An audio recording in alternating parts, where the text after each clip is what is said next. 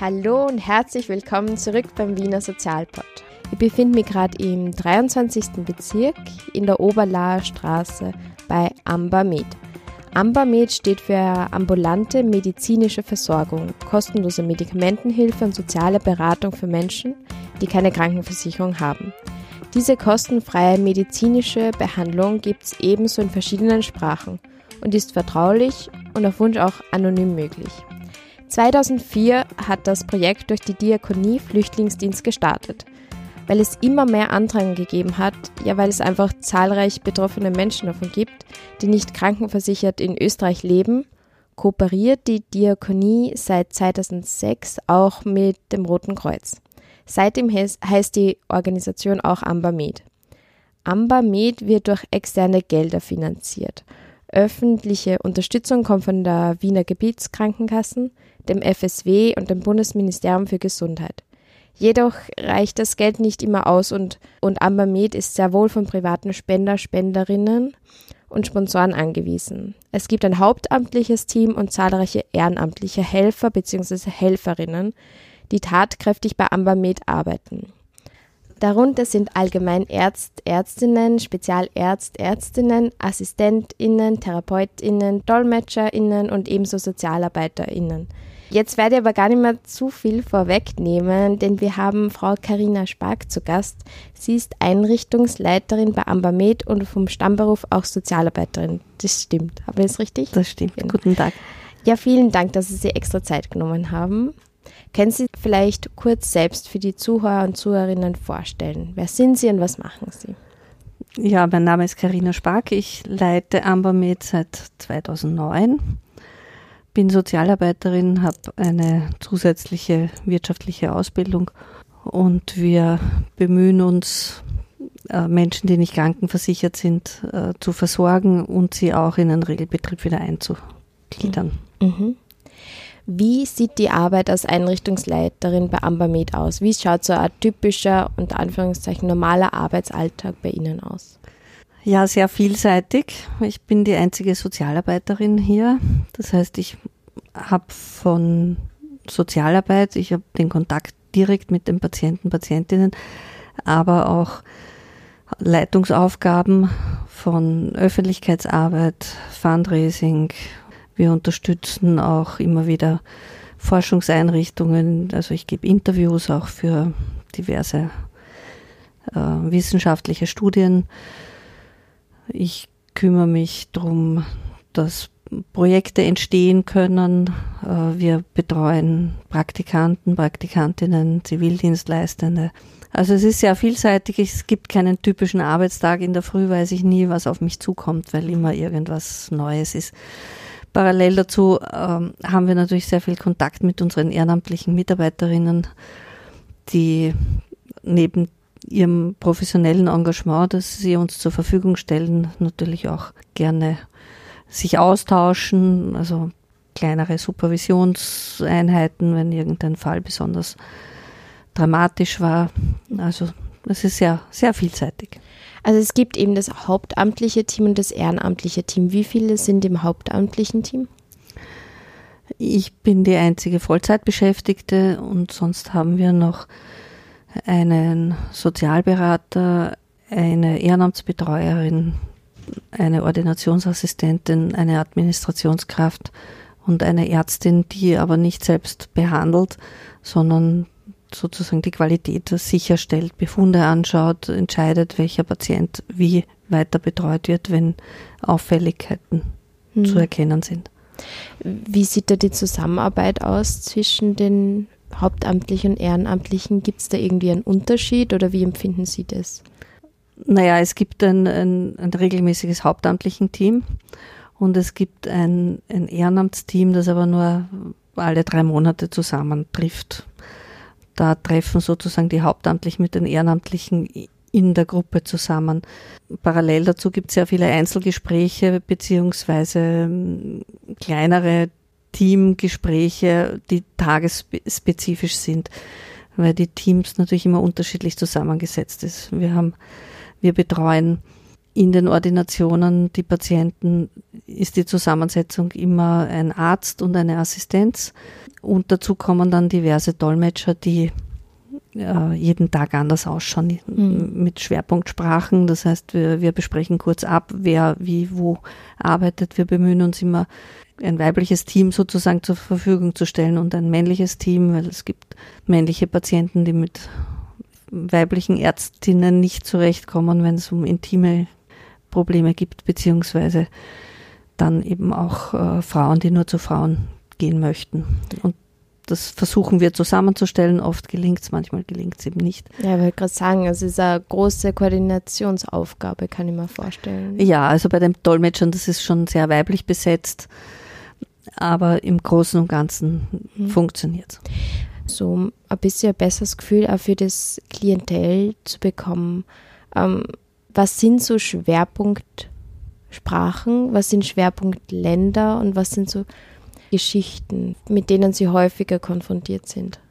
Also Schwerpunktländer sind auf der Asyl, also Menschen, die aufgrund von Asylgründen zu uns nach Österreich kommen, sind Syrien, Afghanistan, Nigeria, Ukraine, wobei nicht alle um Asyl ansuchen, aber trotzdem aus politischen Gründen zu uns kommen. Auf der Seite der Menschen, die aus Gründen einfach einer Migration zu uns kommen, weil sie sich ihr Leben in Österreich aufbauen wollen, Rumänien, Bulgarien, Serbien, auch zum Teil Ukraine. Und dazu kommt dann die große chinesische Gruppe, die sich auch auf beide Seiten aufteilt, die zum Teil um Asyl ansuchen und zum Teil nicht, die aber sehr stark betroffen sind von Menschenrechtsverletzungen verschiedenster Art, auch Opfer von Ausbeutung sind.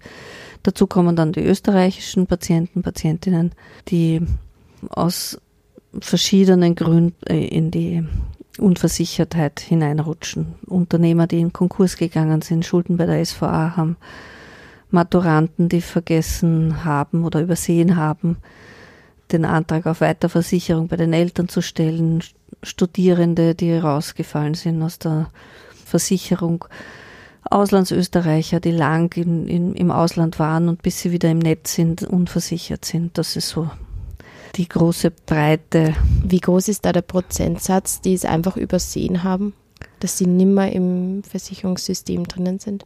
Der Prozentsatz unserer Patientinnen? Genau. Ja, das werden jetzt so an die 5-6% sein. Also Tendenz ist steigend, interessanterweise. Tendenz steigend. Aha. Die einfach aus verschiedenen Gründen rausrutschen, die aber wieder in absehbarer Zeit hineinrutschen und eben dann konfrontiert sind. Meistens kommt man erst drauf, dass man nicht versichert ist, wenn man die E-Card stecken will, und dann ist es eben einfach akut. Und dann schicken die Ärzte weg, oder manchmal, wenn man lang beim Hausarzt war, dann behandeln sie halt noch weiter, aber dann fehlt es an Medikamenten, dann fehlt es an zusätzlicher Diagnostik wie Blut oder Röntgenbefunden, und dann finden sie uns eben. In der Vorbereitung zu dem Interview heute habe ich mir echt gedacht, was war vor 2004? Wo haben die Leute hingehen können, wenn sie keine Krankenversicherung gehabt haben, vor 2004? Es gibt die Ambulanz, die gibt es schon seit 200 Jahren von der Barmherzigen Brüder. Die behandeln aber in der Ambulanz wirklich nur akut. Wir gehen ja darüber hinaus, wir behandeln Chroniker, also Diabetes, Bluthochdruck. Wir begleiten Frauen während der Schwangerschaft im Rahmen von Mutter-Kind-Pass-Untersuchungen. Also sie kommen schon auch mit Infektionskrankheiten zu uns. Das wäre damals auch noch möglich gewesen. Aber wie gesagt, wir bieten wesentlich mehr an. Eine längerfristige Behandlung. Genau. Auch. Und was wir noch eben anbieten, sind die Medikamente, die wir mit dem Roten Kreuz gemeinsam zur Verfügung stellen. Und ist Ihre Aufgabe dann auch, also sozialarbeiterische Aufgaben, dass man schaut, dass man wieder eine Krankenversicherung kommt? Oder weisen Sie dann eher eine andere Organisation weiter? Oder ist es nur Ihr Aufgabenbereich? Also für die sozialarbeiterische Tätigkeit habe ich einen Assistenten, der zwar nicht ausgebildet ist, aber der das mit und also wir machen das gemeinsam im Team. Aber das Ziel ist, dass wir uns nur fokussieren auf die Wiedereingliederung in das Gesundheitssystem oder in die erstmalige Eingliederung in das Gesundheitssystem. Alle anderen sozialen Probleme da weisen wir dann zu. Also wir haben jetzt kein Angebot für Wohnen, Essen, Schlafen, Arbeit. Mhm. Das ist einfach nicht der Fokus von der Organisation. Das schaffen wir auch nicht. Ja. Zu der finanziellen Absicherung. Es ist ja teils öffentlich und teils durch private Spender. Genau. Ja. Warum muss es auch durch private Spenden gefördert werden und liegt nicht gänzlich in öffentlicher Hand? Das ist eine sehr gute Frage und die stelle ich mir jeden Tag. Wir haben ein sehr kleines Budget im Vergleich zu dem, was wir bewirken, und wir schaffen es bis heute nicht, dass wir die Behörden davon überzeugen, dass sie uns zu 100% finanzieren, zumindest die Basis. Ja, also es macht mich auch immer traurig, weil es im Vergleich dazu, was der öffentlichen Hand für Kosten entstehen, wenn diese Menschen nicht behandelt werden, ein entgleister Diabetes, eine nicht betreute Schwangerschaft, ein Bluthochdruck, der nicht betreut und behandelt wird. Wenn man sich das hochrechnet, was passiert, wenn die dann im Spital landen müssen mit einem Schlaganfall, mit einer Behinderung, weil es nicht frühzeitig erkannt worden ist. Eine Infektionskrankheit während der Schwangerschaft, die wir behandeln können, die sonst einfach fatale Folgen hätte für Mutter und Kind. Aber es ist so. Ja. Und gibt es da irgendwie Pläne, wie man das ändern kann, oder Visionen und realistische? Wir bemühen uns, wir sind regelmäßig in Kontakt mit den entsprechenden Behörden. Gesundheitsstadtrat? Gesundheit, also die Stadt Wien wäre dafür zuständig, meiner Meinung nach. Aber es gelingt uns derzeit nicht, und dass wir uns ausfinanzieren. Woran scheitert es? Das ist ein politisches Thema. Es ist ein politisches Thema, ja. Und derzeit ist es nicht interessant, diese Zielgruppe medizinisch ausreichend zu versorgen. Und so durch private Spender, Spenderinnen wird da unterstützt. Merkt ihr da auch, dass sie da mehr tut, also dass da solidarisch echt viel dahinter ist? Ja, also mit den privaten Spenden und auch mit dem Engagement der Ärzte und der Ärztinnen, auch Zeitspenden sind Spenden. Und sehr großartige Spenden. Wir haben ja ganz tolle Ärzte, die sehr viel Lebenserfahrung haben. Manche kommen eben erst in der Pensionierung oder nach der Pensionierung zu uns und geben ihr Wissen, ihre Kontakte einfach an den Patienten weiter, ihre Zeit. Das merken wir schon, dass die Resonanz sehr groß ist. Mhm. Und im Vergleich dazu, wie klein AmberMed ist, sind die privaten Spenden ein relativ hoher Anteil. Wir brauchen sie aber auch. Ja. Der Standort von AmberMed, Ihrer Meinung nach hat das irgendwas mit der Thematik zu tun? Also es liegt ja schon sehr weit außerhalb. Eventuell aller aus den Augen, aus dem Sinn, mit so etwas wollen wir uns in der Innenstadt nicht auseinandersetzen. Ist es nur meine Interpretation oder sehen Sie da auch Parallelen? Jein. Also die Standortwahl hat sich durch die Kooperation mit dem Roten Kreuz ergeben, und das Rote Kreuz ist damals vom 2. Bezirk von der Nordportalstraße nach Inzersdorf gezogen und ist absichtlich lokalisiert im Katastrophenlager. Also es gibt ja hier auch Man sagt Katastrophenlager? Es gibt ein Katastrophenlager im Hintergrund, wo für die Auslandseinsätze die großen Lager, Zelte, Decken, was immer gebraucht wird, auch. Das spielt sich alles in diesem Haus ab. Und ein Teil ist eben die Medikamentenhilfe, und da hat man uns eben dann dazu. Okay. Das ist der Grund. Es ist zwar ein bisschen weiter draußen, das stimmt. Auf der anderen Seite, es ist mit einem Bus von einer U-Bahn-Station, sowohl von der U6 als auch von der U3 erreichbar. Ich denke mir, es ist zumutbar. Das Argument, dass Patienten nur kommen, weil sie lustig und launig sind, fällt dadurch weg, sondern die kommen wirklich zu uns, weil sie uns brauchen. Nein, und wenn Sie sagen, das hat einfach pragmatische Gründe, weil das Rote Kreuz da angesiedelt ist, also die Zentrale. Ja. Es sind ja einige Projekte am Laufen, wie Meduna? Ich spreche das aus. Meduna. Ja. Meduna, Better Start und Jugend und Amber. Können Sie uns da ein bisschen erklären, was es mit den Projekten auf sich hat? Ja, es sind alle drei Projekte Gesundheitsvorsorgeprojekte mit unterschiedlichen Schwerpunkten.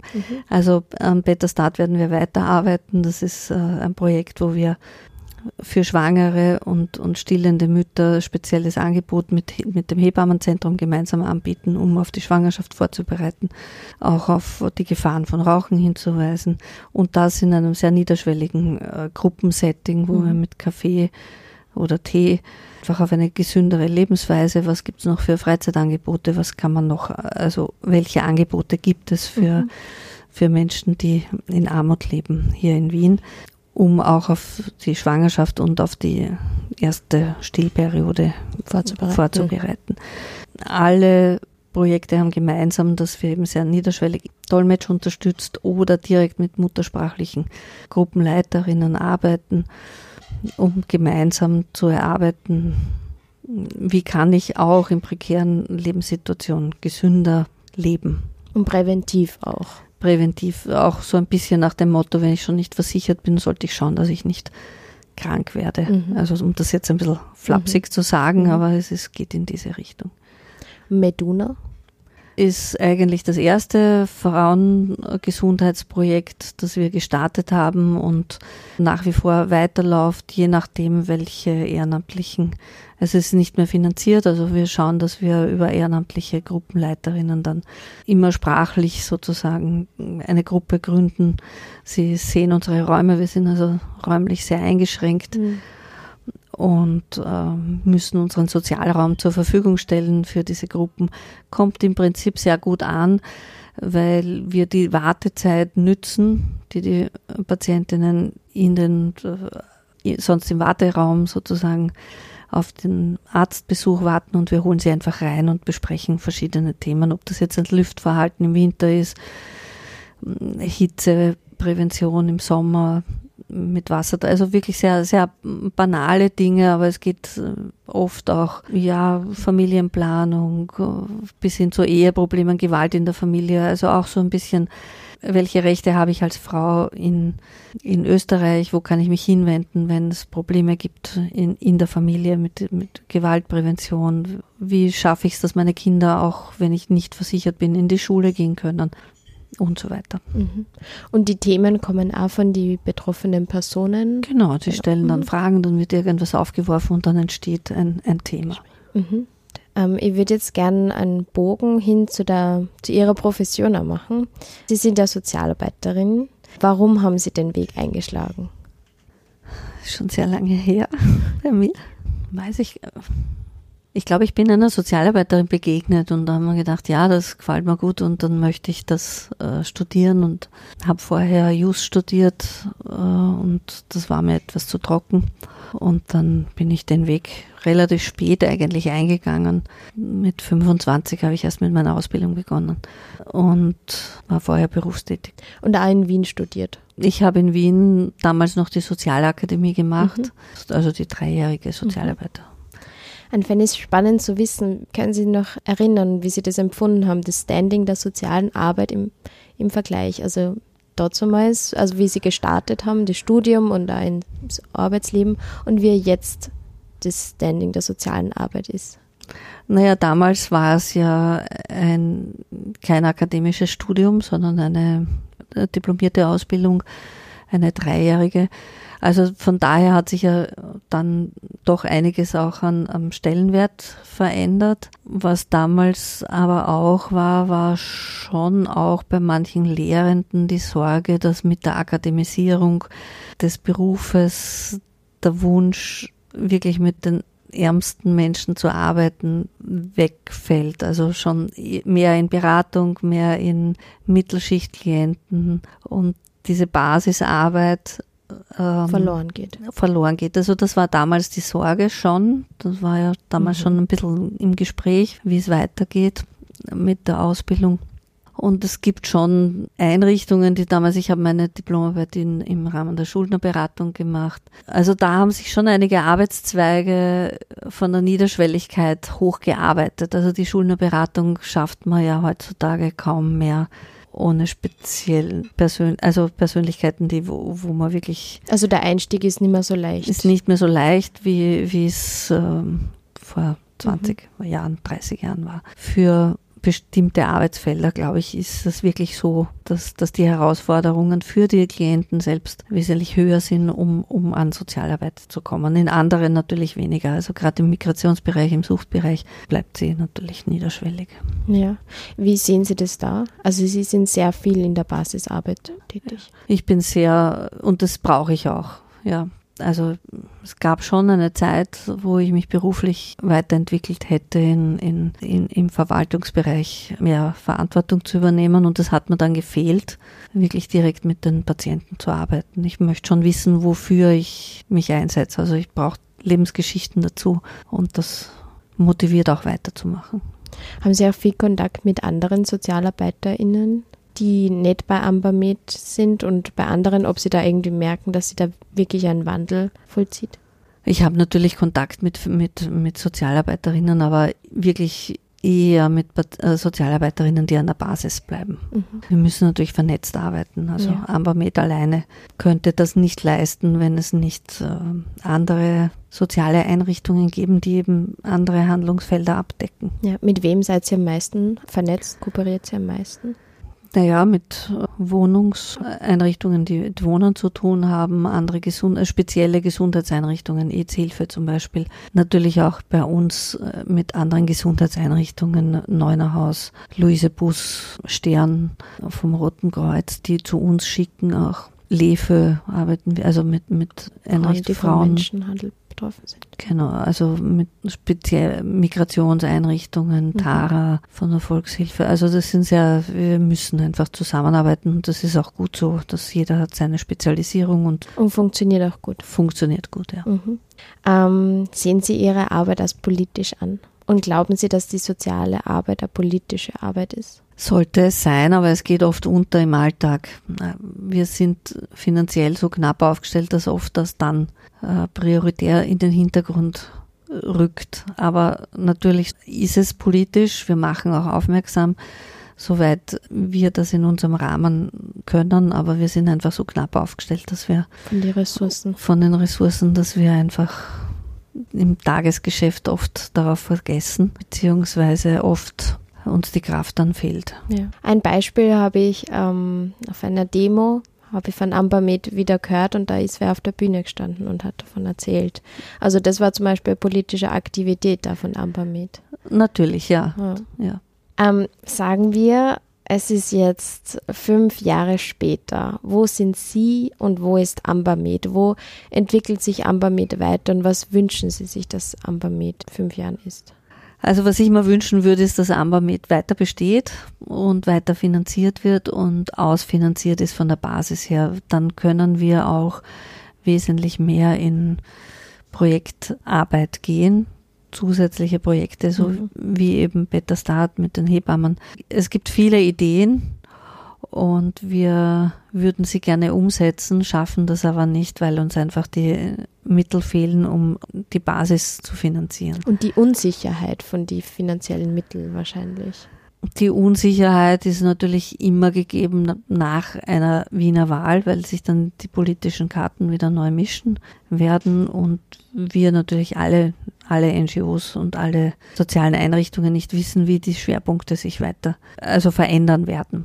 Insofern sitzen da alle irgendwie im selben Boot von den sozialen Einrichtungen, die meisten, wenn sie nicht unabhängig sind. Wenn sie nicht unabhängig sind, genau. Mhm. Unabhängig machen natürlich private Spenden oder unabhängiger, weil die einfach dann gern gegeben werden, wenn man sieht, was wir erreichen können. Und also jede Spende ist auch ein Stück Wertschätzung, und dem sind wir auch verpflichtet.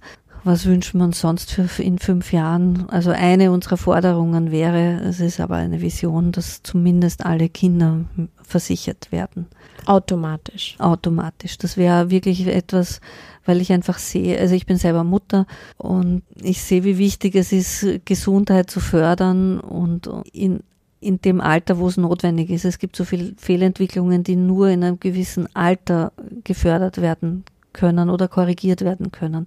Und die Kinder können überhaupt nichts dafür, dass ihre Eltern es halt in dem Moment nicht schaffen, sich in die Versicherung zu integrieren. Ja. Ob wir das in 5 Jahren schaffen, ich weiß es nicht. Aber wir bemühen uns, hier darauf aufmerksam zu machen, dass es für alle Kinder, die sich in Österreich aufhalten, eigentlich notwendig wäre. Orthopädisch, Zähne, was immer da anfällt an Fehlentwicklungen, ja, das rechtzeitig korrigieren zu können. Ja, das neue Mindestsicherungssystem, das macht ja die Kinderarmut viel, viel größer. Ja, das sehen wir auch so. Aber die Eltern unserer Kinder sind ja nicht an einer Mindestsicherung. Ja. Ich möchte jetzt das Gespräch noch ein bisschen anders auflösen. Gibt es sonst noch irgendwas, was Sie noch loswerden möchten? Nur ein Appell. Und vielleicht auch nochmal, dass Sie sagen, Informationen geben zur Organisation einerseits, wenn ich die Angebote in Anspruch nehmen will, aber andererseits auch, wenn ich AmberMed so toll finde, dass ich es unterstützen möchte mit privaten Spenden, dass Sie da vielleicht nochmal sagen können, wie, wann, wo wir das machen können. Ja, also wenn jemand unversichert ist, kann er jederzeit zu uns kommen in den Öffnungszeiten. Wir schauen dann, was wir tun können. Also wenn es um ambulante Probleme gibt, dann können wir relativ alles lösen im Einzelfall, sage ich jetzt, ja, weil wir sind sehr kreativ. Also auch wirklich Zahnarzt, Frauenarzt, Allgemeinarzt, genau. Ist alles möglich. Also alles ist jetzt vielleicht ein bisschen überzogen. Beim Zahnarzt schicken wir derzeit ins Neunerhaus und die können das super gut abdecken. Also da braucht man gar nicht darüber konkurrieren. Wir haben wirklich einige Ärzte, wir im Notfall auch anrufen können, aber nachdem die das wirklich toll machen, brauchen wir das eigentlich gar nicht. Kann sich aber ändern. Ja. Ja. Frauen, also Gynäkologie können wir gut abdecken, Pädiatrie können wir gut abdecken. Wir haben Hautarzt ist jetzt parallel. Wir haben derzeit keinen Augenarzt, also wenn sich da jemand findet, der uns da unterstützen möchte, dann wäre das super. Aufruf.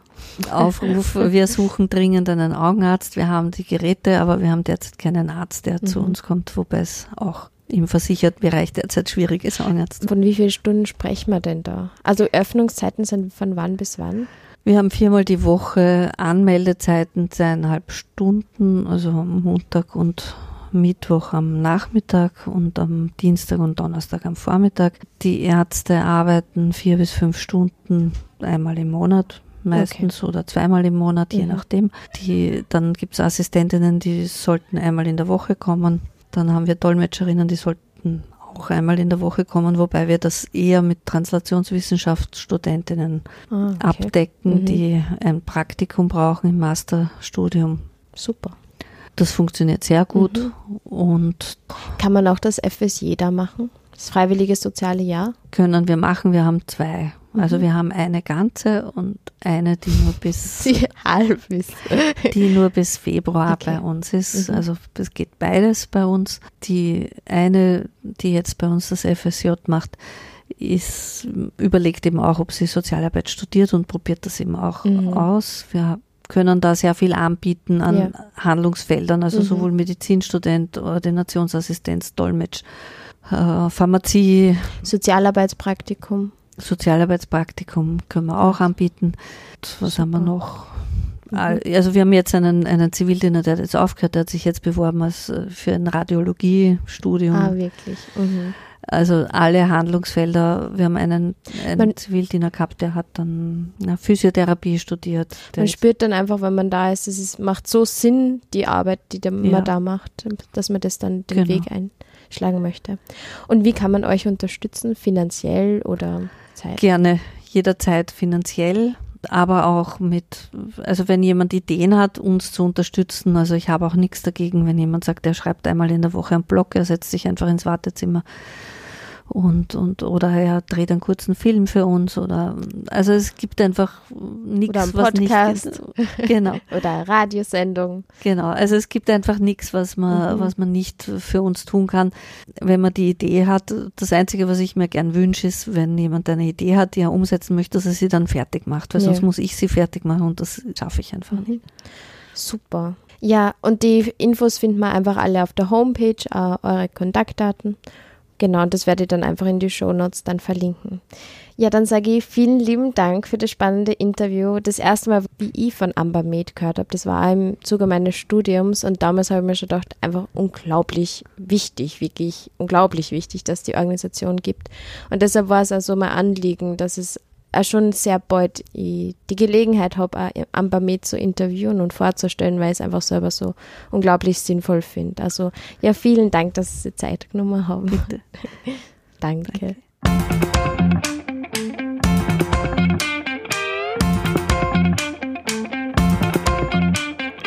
Das war also die Folge mit Frau Carina Spark, der Sozialarbeiterin und zugleich Einrichtungsleiterin von AmberMed.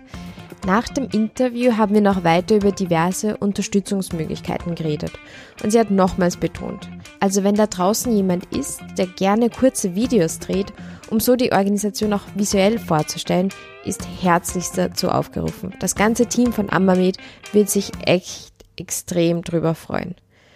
Wenn sich da jemand findet, einfach direkt bei Frau Spark melden. Diese Kontaktdaten und noch weitere Infos zu AmberMed und der heutigen Folge gibt's wie immer auf meiner Homepage www.wiener-sozial-pod.at.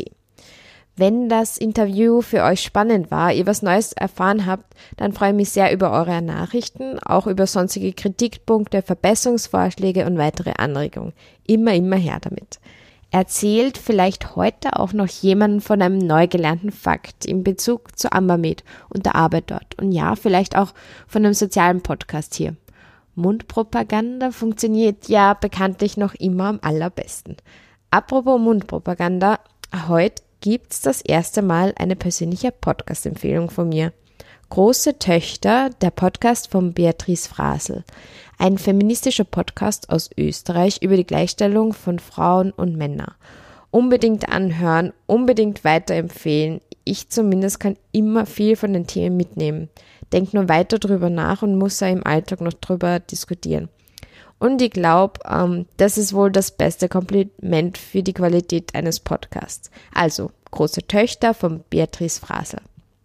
Ich habe auf meiner Homepage eine extra Liste dazu erstellt zu allen meinen Lieblingspodcasts, wenn wer interessiert ist.